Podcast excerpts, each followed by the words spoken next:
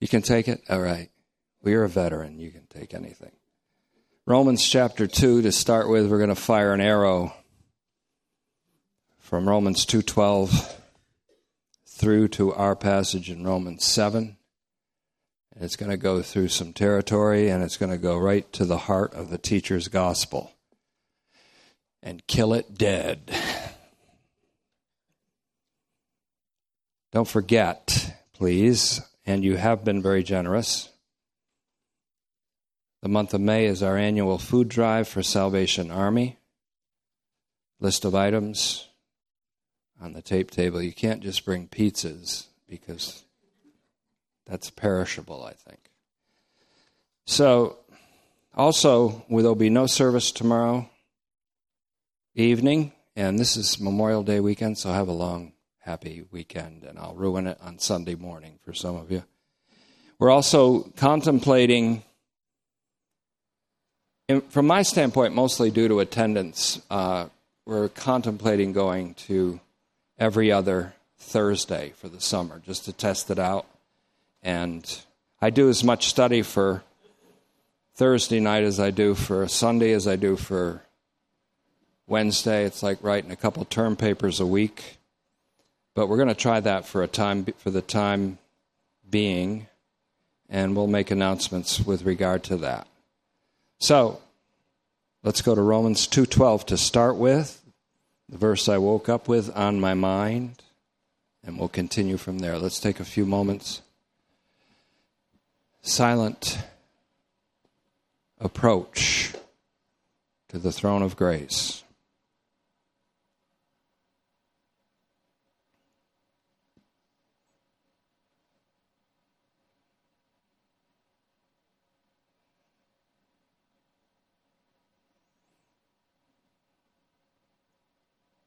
Father, it is indeed a privilege in an era of so much hostility, an era of so much uncertainty on the part of so many that we have the sure Word of God made all the more certain to us through the Christ event. We thank you, Father, for the perceptive eyes that you offer us so that we may see all things clearly and that we may see through the cross of your Son to understand reality and to understand what you have done for all the human race and all of creation, and for each one of us, particularly and individually. We present ourselves to you tonight, Father, for the purpose of the renewing of our mind and the resultant transformation that glorifies and honors you by means of the Spirit of Christ. And we do it in Jesus' name. Amen. Thank you, Pastor Brown and Pauletta. I saw, I took a peek. I have no excuses now. I can listen to messages, old school. An arrow to the heart of the teacher's gospel. Romans chapter 2, we'll start with verse 12. For as many as sin outside the law will also perish outside the law. And all who sin within the law will be judged by the law. We're talking here about the teacher's philosophy in verse 13. For, Paul says to his opponent, the opposing theologian, for according to your gospel, in brackets, it is not the hearers of the law who will be justified by God, but the doers of the law will be justified. But the arrow that's fired from here is fired straight and true and swift all the way to Romans 3:20. I actually have arrows in my notes. I figured out a way to draw arrows and through typing, but Romans chapter 3, verse 20. We hit this Sunday morning a little bit. For no human being, and that meant literally in the Greek text, it says, all flesh will not be. All flesh will not be. So it's translated properly no human being will be justified in God's sight by deeds prescribed by the law.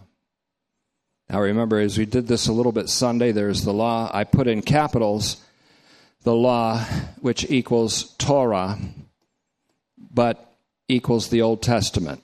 The law is a pars pro toto, a term that describes the part for the total. The law often, there, therefore, depending on context, refers to the entirety of the Old Testament, which was Paul's Bible, the Bible that Paul had, the Bible that this Jewish teacher, Jewish Christian teacher, Christian Jew, missionary, who opposed Paul, also had that Bible. We asked the question Sunday morning, What's in your Bible? And there's a totally different vision in Paul's than it is in the teacher's. So there is, let's just capitalize for purpose of teaching. Law caps equals Torah or the Old Testament, which includes also what we call Torah and then Nevi'im and Ketubim is the Hebrew word for it, also known as the Jewish Tanakh. The Tanakh is the Jewish Bible. Torah, Nevi'im, Ketubim. Torah, law, Nevi'im, prophets, Ketubim, writings, K E T H U B I M. Ketubim, the writings including the Psalms. And so here we're dealing with the lowercase law, which is the, com- the summary of commandments of Moses, the, Mo- the Mosaic law. And it says here, no human being will be justified in God's sight. And then Paul adds to this verse, which is a quote of Psalm 143 2 by deeds prescribed by the law. That's the small lowercase l law, which are the prescriptions or commandments listed by Moses in the Pentateuch.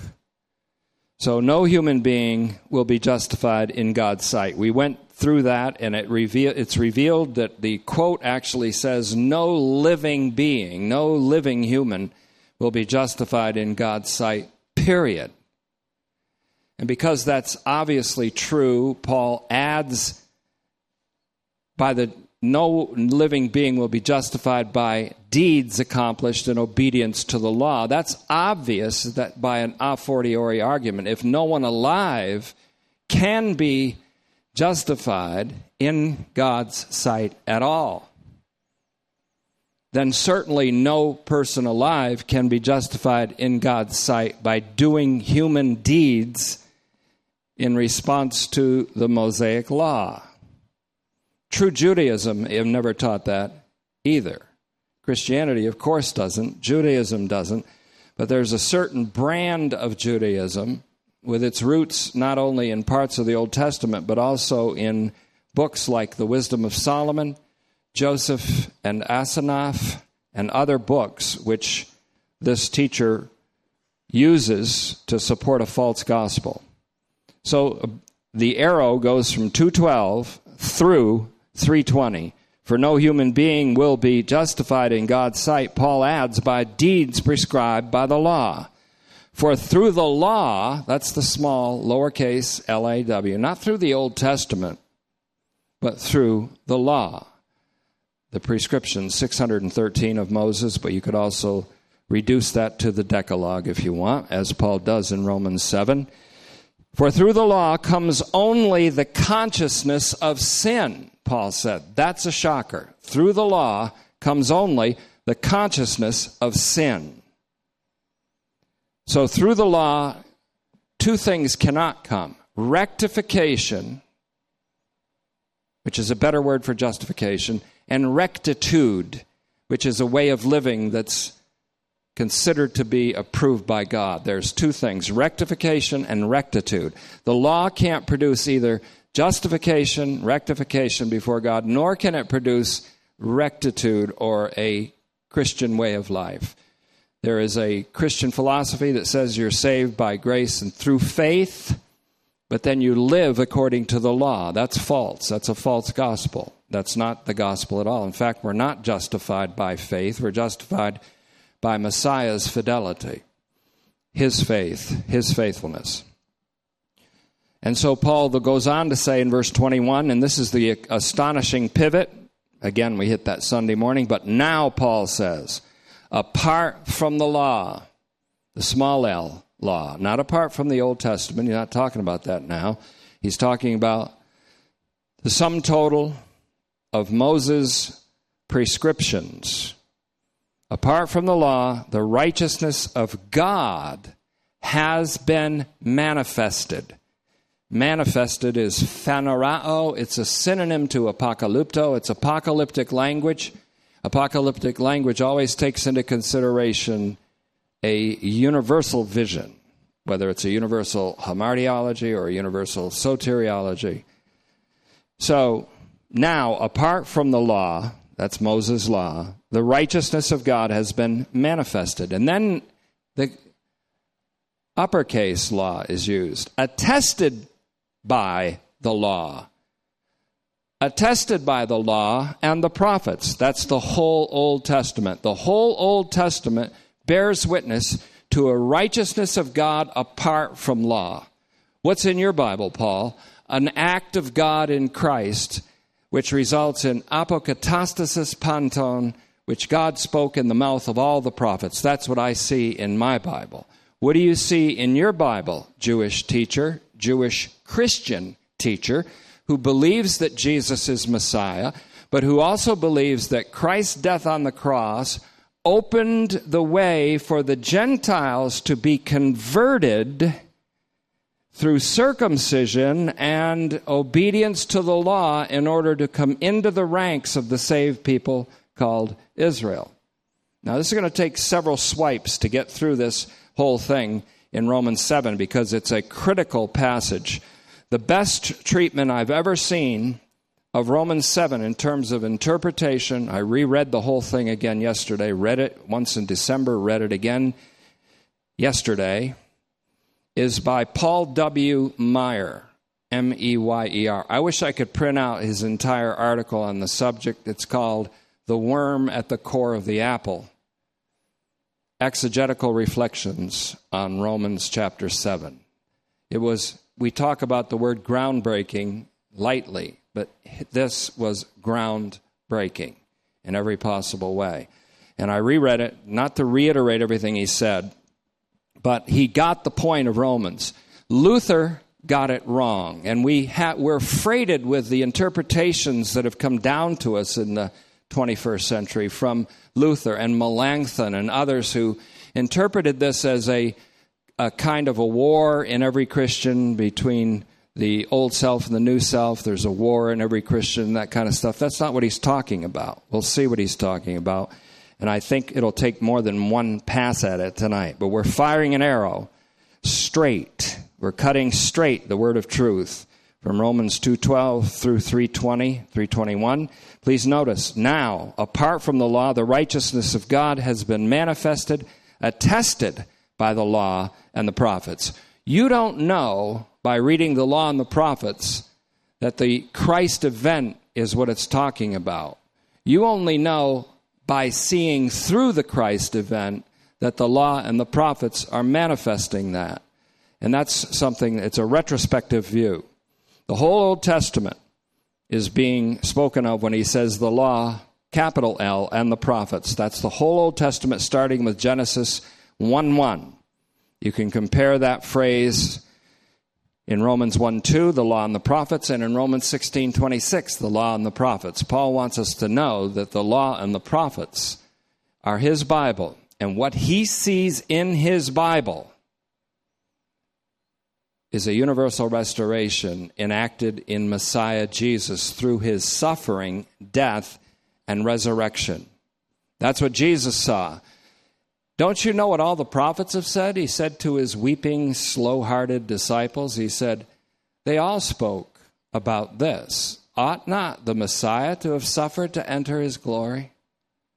And beginning with Moses and the prophets and the writings, he expounded upon the Old Testament with stauros eyes, eyes that are not crossed, but cross eyes. So, you've got to see cross eyed. But that, by that I mean, of course, you've got to see via the cross. That's why Paul said the word of the cross is foolishness to the philosopher and to those who are very proud of their own intellect. So, it's a matter of having the word of the cross in your perception.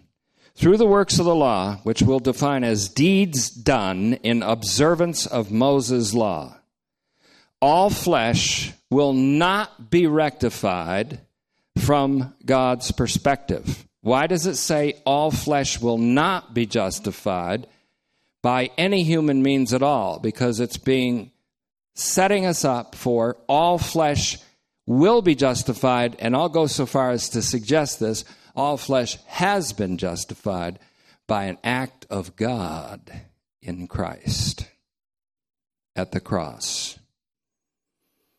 Now, apart from the law, the righteousness of God has been manifested, attested by the law and the prophets, meaning through the works of the law, deeds done in observance of Moses' law, all flesh will not be rectified from God's perspective. For through, this is Paul, the Mosaic law comes only the knowledge, and we read that word here as consciousness of sin. That is, consciousness of sin, capital S I N, sin as a power, and its control of the flesh, of all flesh, of all humanity, apart from the saving act of God in Christ, which is an act that's ongoing and effective by the Spirit of Christ, who is resident in our mortal bodies. Our spiritual life is nothing more, nothing less than the ongoing, effective, saving work of God, effected in Christ on the cross, but ongoing and effective by the Spirit of Christ in our lives. So, this is a perfect place for us to apply the pincer strategy from the left flank to a crucial center section of Romans. And I mean Romans 7 7 to 25. 7 7 to 25. We've already looked at the prelude of it, 7 1 to 6. More than a prelude to 7 7 to 25, 7 1 to 6 is the capstone of Romans 6 1 through 23. But Romans 7 7 to 25 is extremely important. The arrow goes through to this passage. There are principles to be demonstrated here. And the first principle is this no human being can be justified by deeds that he or she does in observance of Moses' law. That's the first principle. Secondly, by the law comes only the painful awareness of sin's control over all flesh, including one's own. And this forces the conclusion in Romans 8 what the law could not do, God did by sending his son and handing him over for us all. Romans 8 2 and 3, 832. So, as I've been saying throughout, this in turn destroys the elitist arrogance that fuels group biases and mutual hostility among the saints in Rome, especially from those Christian Jews who are affected by this teacher's gospel and still look upon their Gentile siblings as those who require justification by the works of the law, even though Christ has come, died, buried, and resurrected. Now, here's a Latin saying. I'm, this is all very carefully laying out this case here because I want you to see something that we're going to have to look at more than once. Here's a Latin adage or maxim, a Latin saying. I'm beginning to appreciate the Latin a lot more lately, but it's C O R R U P T I O, almost our corruption minus the N. Corruptio, optimi, where we get our word optimal, pessima. Pessima. Corruptio optimi pessima. Very important phrase, and this is what it's translated. Into English, it means the worst evil, optimum evil. The worst evil consists in the corruption of the highest good. The worst evil consists in the corruption of the highest good. Shooting an arrow directly from Romans 2:12, which says as many as sin outside the law will also perish outside the law, and all who sin within the law will be judged by the law. That arrow goes piercing right through 320b that by the Mosaic law comes the consciousness of sin's control, passing again through Romans 5:20, in which it says that the law came in by a side door that sin might increase. That doesn't just mean so that the acts of sins will repeat and be increased abundantly. It means that the control of sin will be intensified in those who try to justify themselves by the works of the law or by the law. Now we have to make some very fine distinctions here. So the arrow passes through 320b and then 520. And then to Romans 7 7. That's where we take up our exegesis tonight. The begged question a question that's begged. You just have to ask it here. It's asked and answered. Paul says, What then? In 7 7. Is the Mosaic law sin? Is the law equivalent to sin? Now, this is important because when Paul wrote Galatians, that is how the teachers in Galatia interpreted Paul's words that he was equating the law to sin because the law brings the consciousness of sin. So they were saying, Paul's saying the law is sin. Here, he's actually correcting a misreading of Galatians. That's one of his purposes here in Rome. One of his purposes. That can be demonstrated also, and has been demonstrated again by J. Louis Martyn in his extremely important book called Theological Issues in the Letters of Paul. Another, another passage or another book I'm going through carefully and slowly. What then, Paul says, is the Mosaic law sin? Most certainly not, he says. Another one of the me genoitos. On the contrary, he said, I would not have known what sin is if it weren't for the law. In other words, he'd not know true hamartiology if it weren't for the law. He says, for example, I would not know what it is to covet or to crave that which is not mine, or to have avarice or lust, or sensual or sexual or avaricious lust. I would not know what it is to covet. If the law, here he's speaking specifically of the Decalogue, thou shalt not covet, Exodus 20 and verse 17. So he's talking about prescriptions here, not the Old Testament at large. I would not know what it is to covet if the law had not commanded, do not covet. This may be, in part at least, a clarification of the position that Paul took in his epistle to the Galatians. That was hammer time, and he had to drop the hammer to rescue a cluster of churches in Galatia from teachers, plural, like this teacher.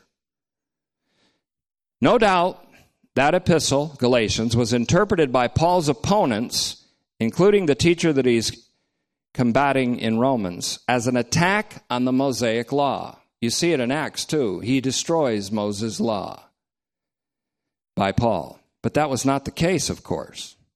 However, in Galatians, to rescue the churches there in Galatia, the apostle had to make the point with vigor and with passion that no one can be justified by the works of the law. In fact, in a passage that we rarely see the glory of it shining through, in Galatians 2:21 after 2:20, gloriously revealing because there the the apostle positions the justifying death of Christ against the justification by the works of the law.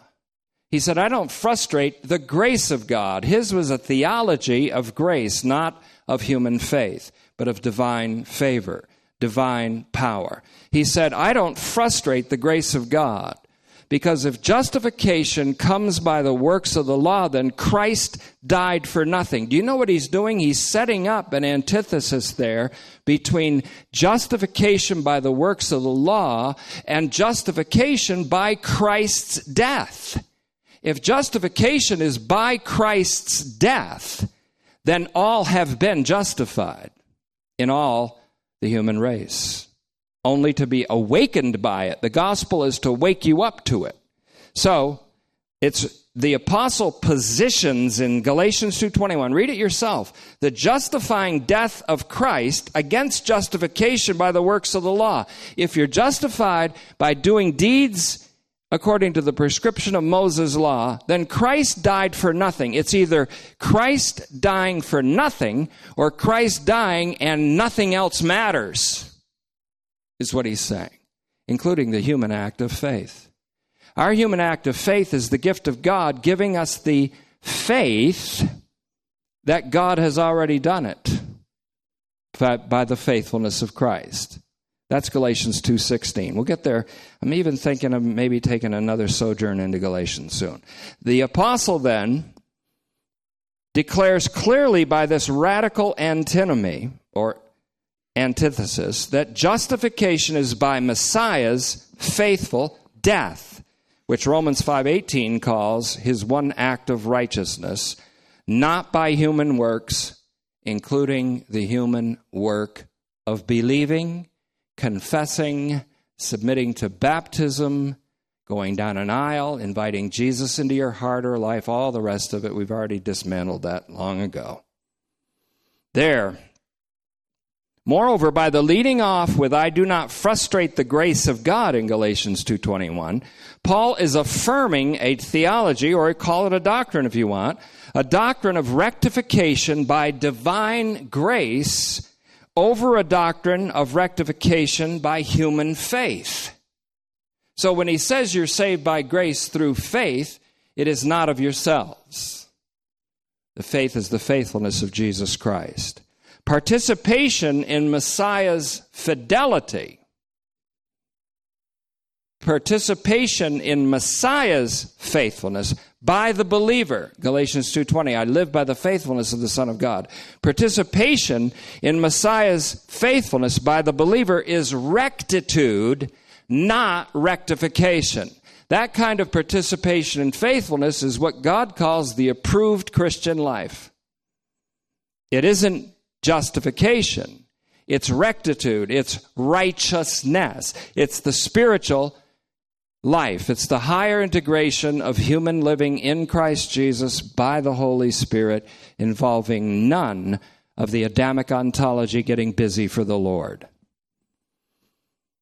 Fellowship is the joy that centers around this finished reality. Fellowship, church going, church gathering, and I'm still a believer that face to face, as we call it, not just with a pastor, but with each other in a gathering like this is what God prescribed.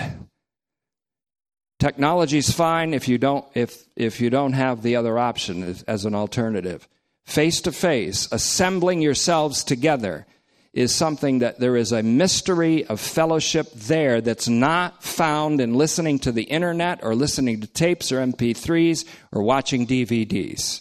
And I'm not saying that to shame or I'm not saying that to say too bad you live out of state or whatever. I'm saying that because that's the reality of the mystery of the fullness of joy that comes in 2 John 2:12 when we are face to face. Again, that doesn't just mean a pastor face to face with the congregation. It means all of us face to face with one another. And all of us, including the pastor, face to face with the Lord Jesus Christ who is present where two or three are gathered together. Now, I don't make that emphatic statement very often, but it is something that the Holy Spirit has impressed upon me to the point where there's almost a sorrow connected with it. And that's when I know that it's the Holy Spirit is maybe not grieved, but concerned about the church, including this one. So, That's a pastoral duty. Okay, I'm done with that. Now, let's continue. So, participation in Messiah's fidelity by the believer is rectitude, not rectification. See what I'm doing? I'm rightly dividing the definitions of rectitude and rectification. And law, Moses' prescriptions, and law, pars pro toto, for the whole Old Testament. Apart from the law, Moses' law, a righteousness from God has been manifested, which is testified to by the law, big L, the whole Old Testament. What's in Paul's Bible? The righteous act of God in Christ. What's in the teacher's Bible? A prescription for righteousness by doing. What's in your Bible? Hey, preacher, what's in your Bible? Hey, cardinal, what's in your Bible? Hey, pirate, what's in your Bible? No, that's a, that was an attempt at humor. It fell very short. We've all sinned and come very short of being true comedians. Rectification is the act of God in Christ for all humankind. In fact, the most important thing is to understand that Jesus was rectified, Jesus was justified. Jesus was justified. Jesus was justified by the Spirit in 1 Timothy 3:16 as the pastorals rush to our aid to interpret Romans. Jesus is God in the flesh. Jesus was justified by the Spirit. God is justified in Romans 3 4. God is justified in Romans 3:26 as he justifies the ungodly through the faithfulness of Jesus Christ. God is justified. So, all flesh will not be justified by human works in response to the commandments of the law all flesh will not be justified by human faith in response to the gospel. That's a tough one, isn't it? All flesh will not be justified by human faith in response to the gospel, just as much as all flesh will not be justified by human works in response to the commandments of the law. All flesh will be, and all flesh has been justified by Christ's obedient response to God the Father's will to save all humankind. That is his will. Or is 1 Timothy 2 3 just kidding? I don't think so. All flesh will be, and all flesh has been justified by Christ's obedient response to God the Father's will. In other words, when Jesus was justified, when the Spirit raised him from the dead, no one alive will be justified, so Christ died. When Christ died, all died. It doesn't say all no living can be justified, but it does say it says no living can be justified, but Jesus died. And when Christ died, all died. Dead people can be justified. Christ was justified and then he lived. His resurrection was a proof that he was justified in his faithful obedience to the death of the cross. His resurrection is the proof of the resurrection of all the human race, in whom all will be made alive in Christ, because when he was justified, so was everybody. That's what you're not getting yet. Or if you are, you're saying that's too good. Wait a minute, that's wait, that's too much of a stretch. If you're getting it, that's what you're saying. If you're not getting it, it's still opaque to you. We'll go from opaqueness to translucency, and then we'll go from translucency to transparency in the future weeks and months. Lord willing. All flesh will be, in fact, all flesh has been justified by Christ's obedient response to God the Father's will to save all mankind. But we're anticipating here. We're anticipating. So Romans 7 8, Paul says, but sin, now capitalize sin because it's an apocalyptic power. A supra, not superhuman, because that would mean that sin is human, but it's a superhuman. It's suprahuman, meaning that sin is not a human, it is beyond a human strength, supra, S U P R A, human, suprahuman power. Sin, Paul said, commandeering the commandment, the very high and good thing from God. The highest good from God is the commandment. The, the law is good, it's holy, it's just, it's pure. But sin, commandeering the commandment as a base of operations, I'm using the military language here because there's, there is a military metaphor here with the word aphorme. It means a base of operations. But sin, commandeering the commandment as a base of operations. You see, sin is what's being talked about here. The worst evil involves the corruption of the highest good. Sin is the culprit here, not the law. The law is not sin. Sin, he says, commandeering, or we could say hijacking the commandment or the requirement of the law as a base of operations, brought about in me. Now, he uses the word me and I, not because this is autobiographical, as it's been sometimes understood, but for another reason I'll show you in a minute.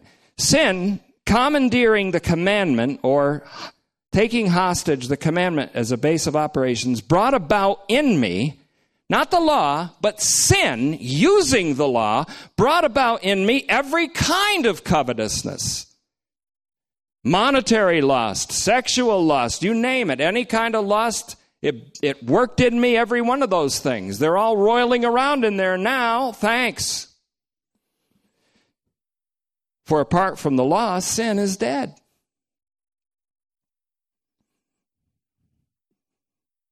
So, I always use it. It's a stupid illustration, but it might help you if you're stupid like me. It's, I think of it as I'm just sitting watching TV. I'm perfectly content.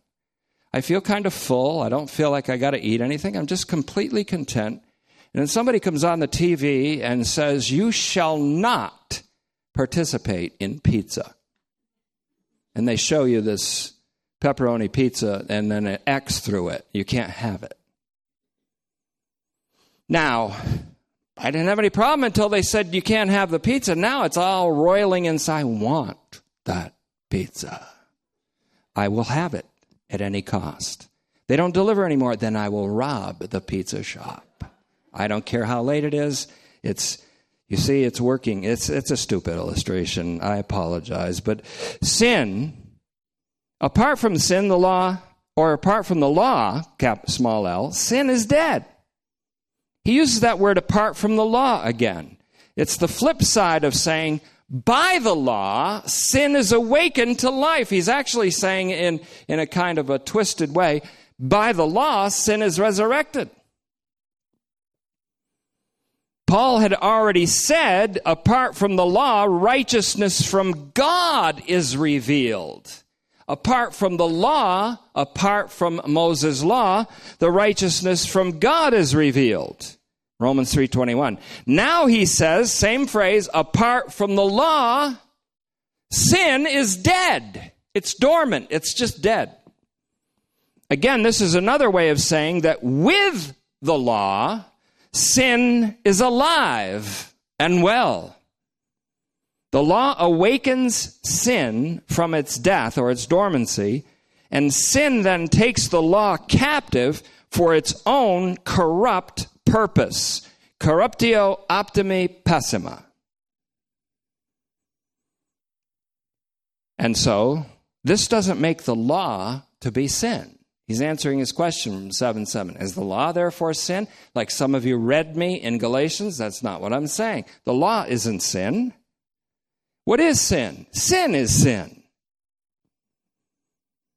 So he says, this doesn't make the law to be equal to sin, as some have concluded Paul to be saying, especially if they had read or misread Galatians.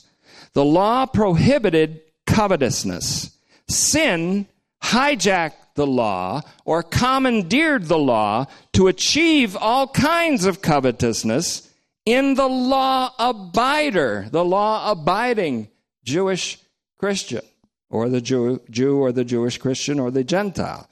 Now, Paul uses I language throughout this passage, but this does not mean that this is autobiographical per se. It's not Paul giving his testimony for when he was Saul of Tarsus or before his salvation or after. It's neither of those. People say, is that Paul before or after? It's not Paul.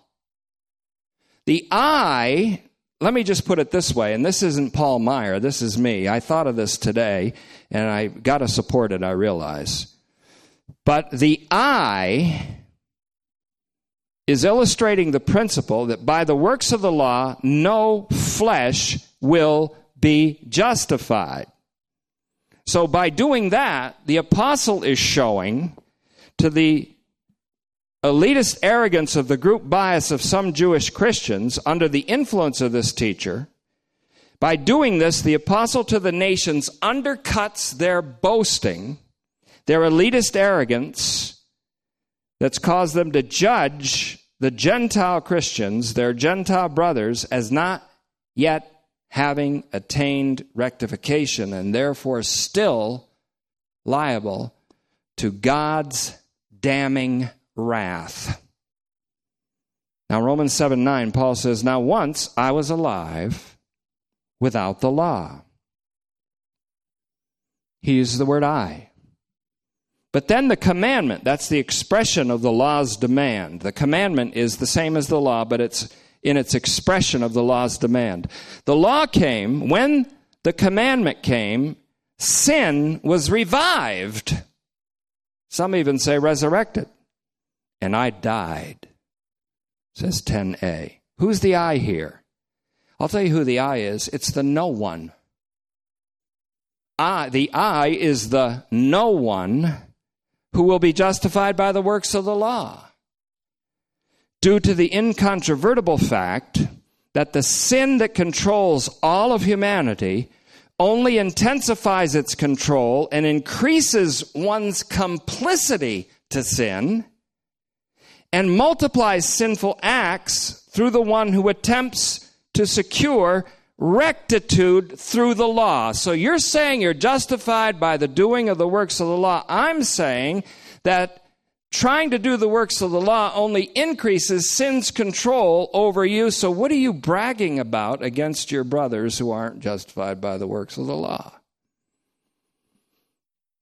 Now, there was a certain person who realized this. And he wrote a song called I Can't Get No Satisfaction from Obeying the Law. Keith Richards, I think his name was. By the way, read the lyrics to that song one time and you'll be amazed how it doesn't make any sense at all whatsoever.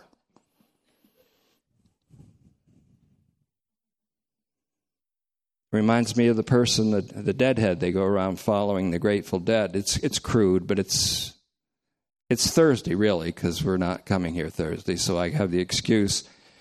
But the Grateful Dead ran out of marijuana one night and was at a concert, and he said, This music really sucks. Anyways, anyway.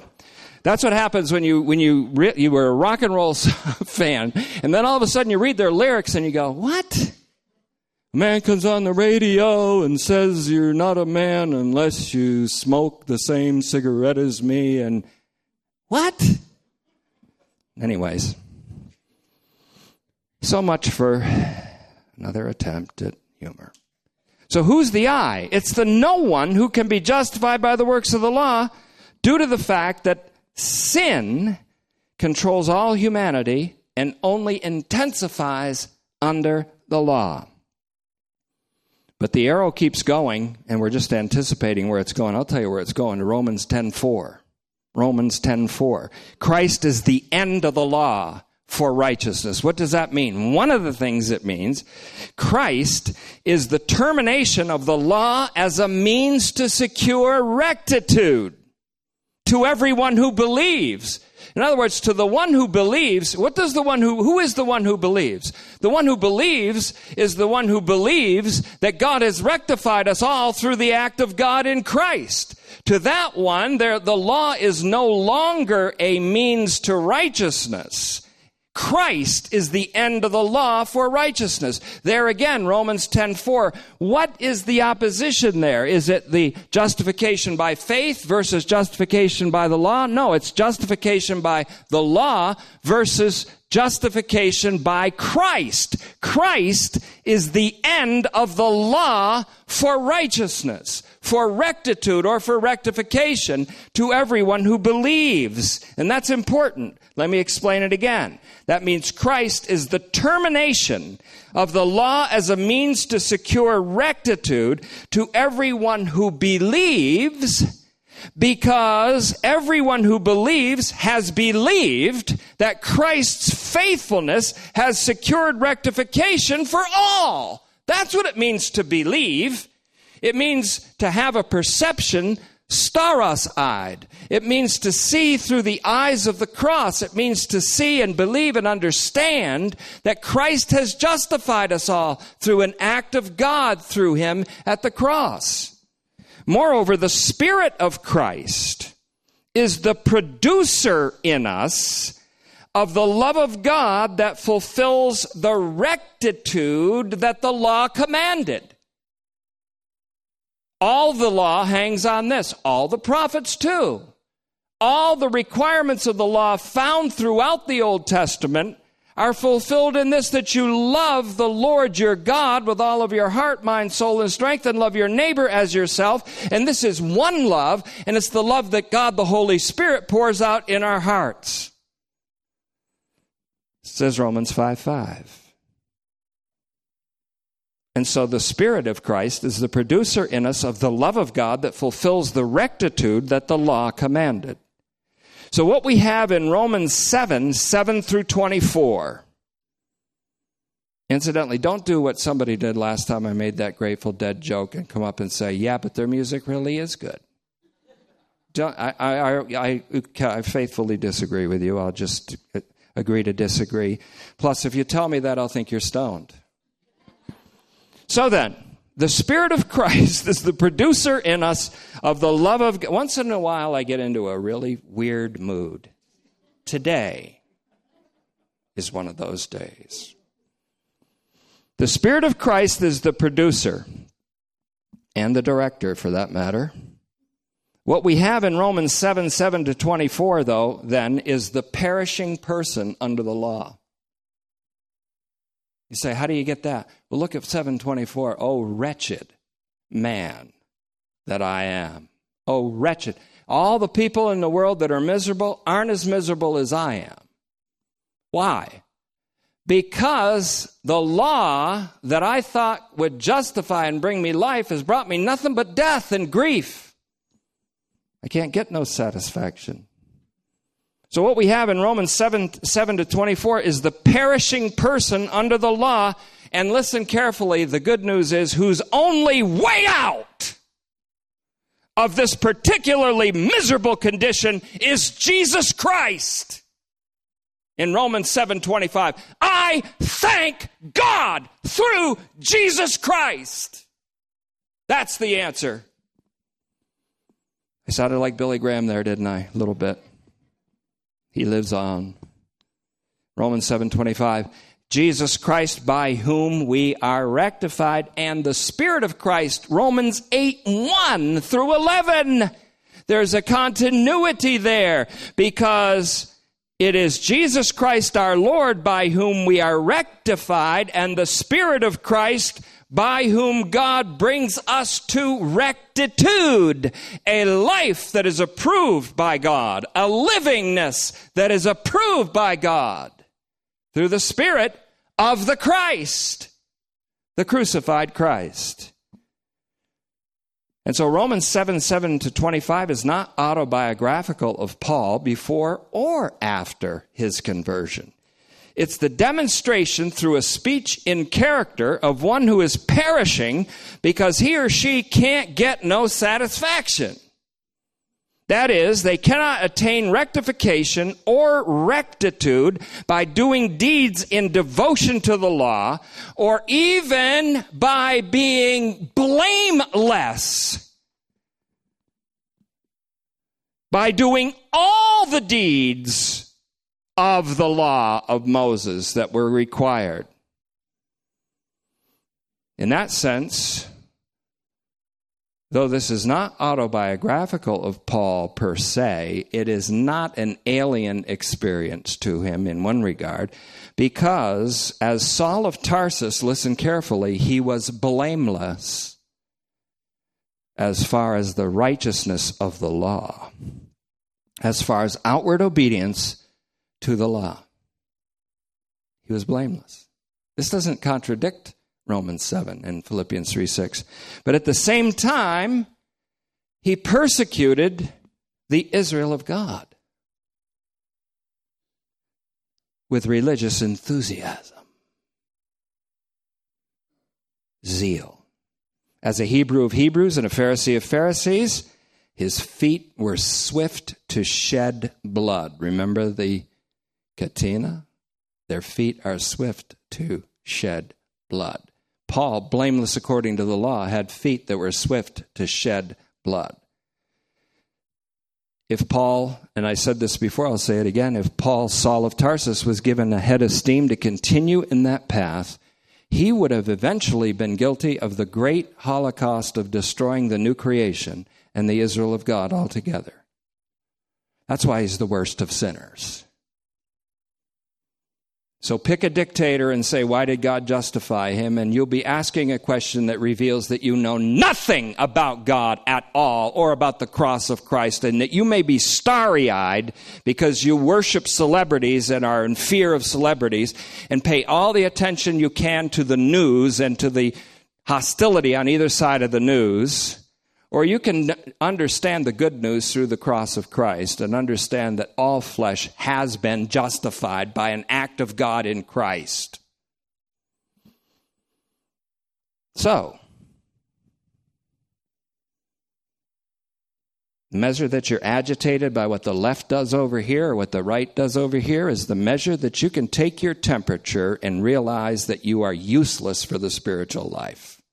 You're living in the passe age and reacting to its stimuli. So, let's go on and close. 10b, Paul says, I discovered, but he's quoting the I, which isn't Paul. It's anybody, and it's nobody.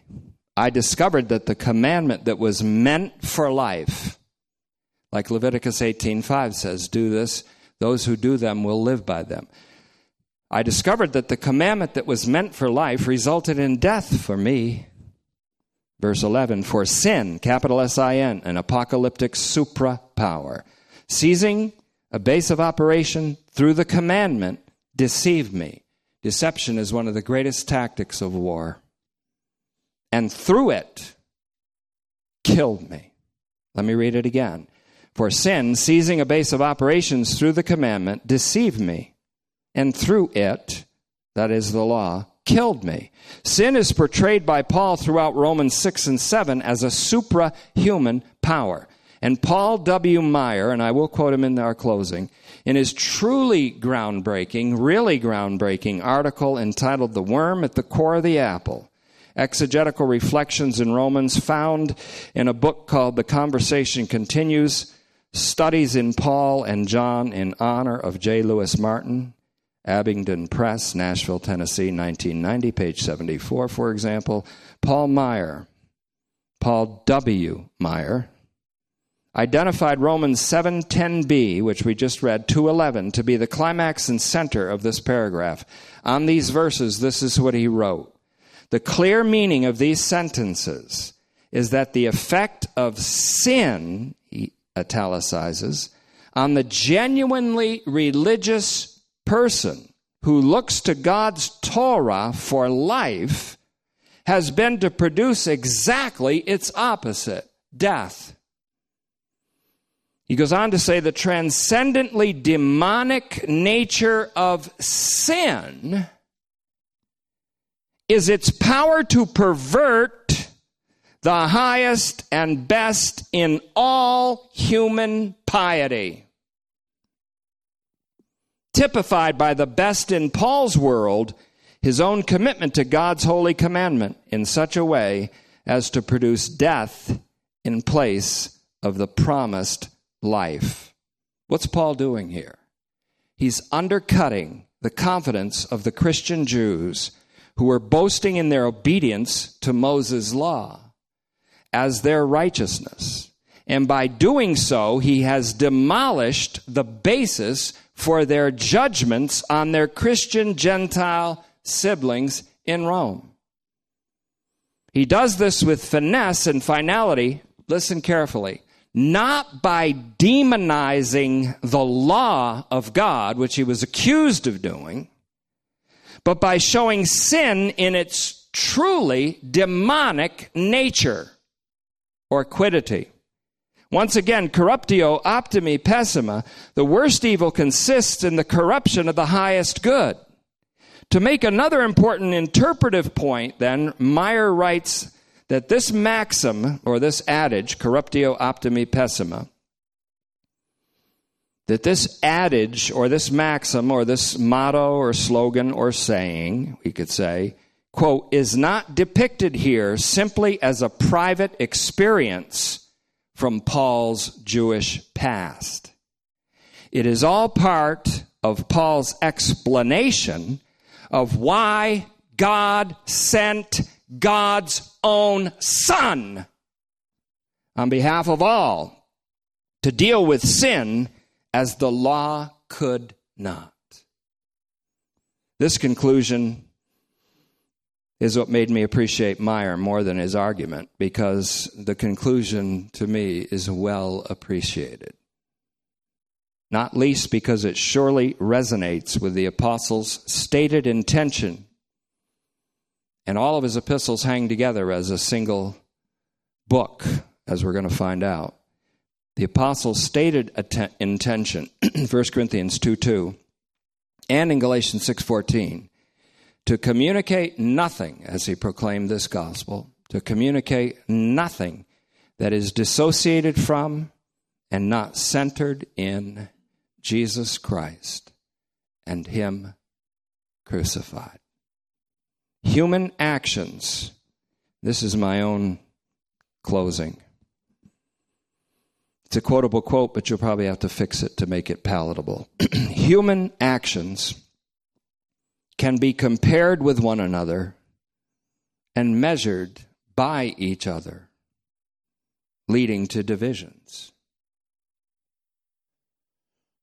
God's action in Christ is both incomparable and immeasurable and can only finally produce unity.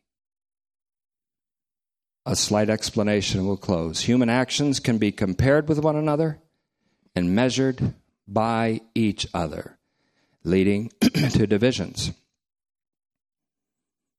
That's why Paul said in 2 Corinthians 10 12 to 13, those who compare themselves with themselves and measure themselves by themselves are not wise. but God's action in Christ is both incomparable and immeasurable and can only finally produce unity. Father, I only echo the prayer of your Son, Jesus Christ, Father, that they may be one. And we do this in closing of this message tonight in Jesus' name. Amen.